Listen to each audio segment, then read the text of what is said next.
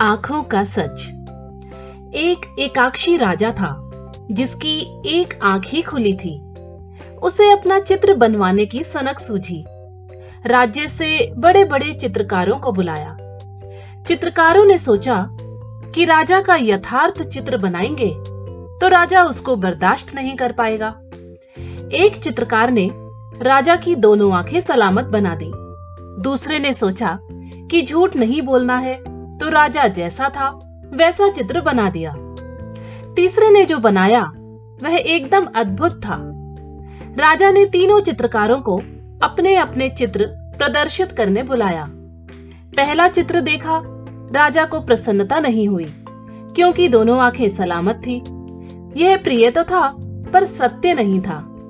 दूसरा चित्र देखकर राजा एकदम शुद्ध हो गया, क्योंकि सत्य तो था, पर प्रिय नहीं था। एक ही आँख थी। लेकिन तीसरे चित्र को देखकर राजा खुशी से उछल पड़ा। अपने गले का हार उसने तीसरे चित्रकार को दे दिया। तीसरे चित्रकार ने राजा का चित्र शिकारी मुद्रा में बनाया था। एक हाथ उसके एक आँख के पास लगा दिया और दूसरे हाथ से संधान साध रहा था। राजा आनंदित हो गया, क्योंकि ये सत्य भी था और प्रिय भी।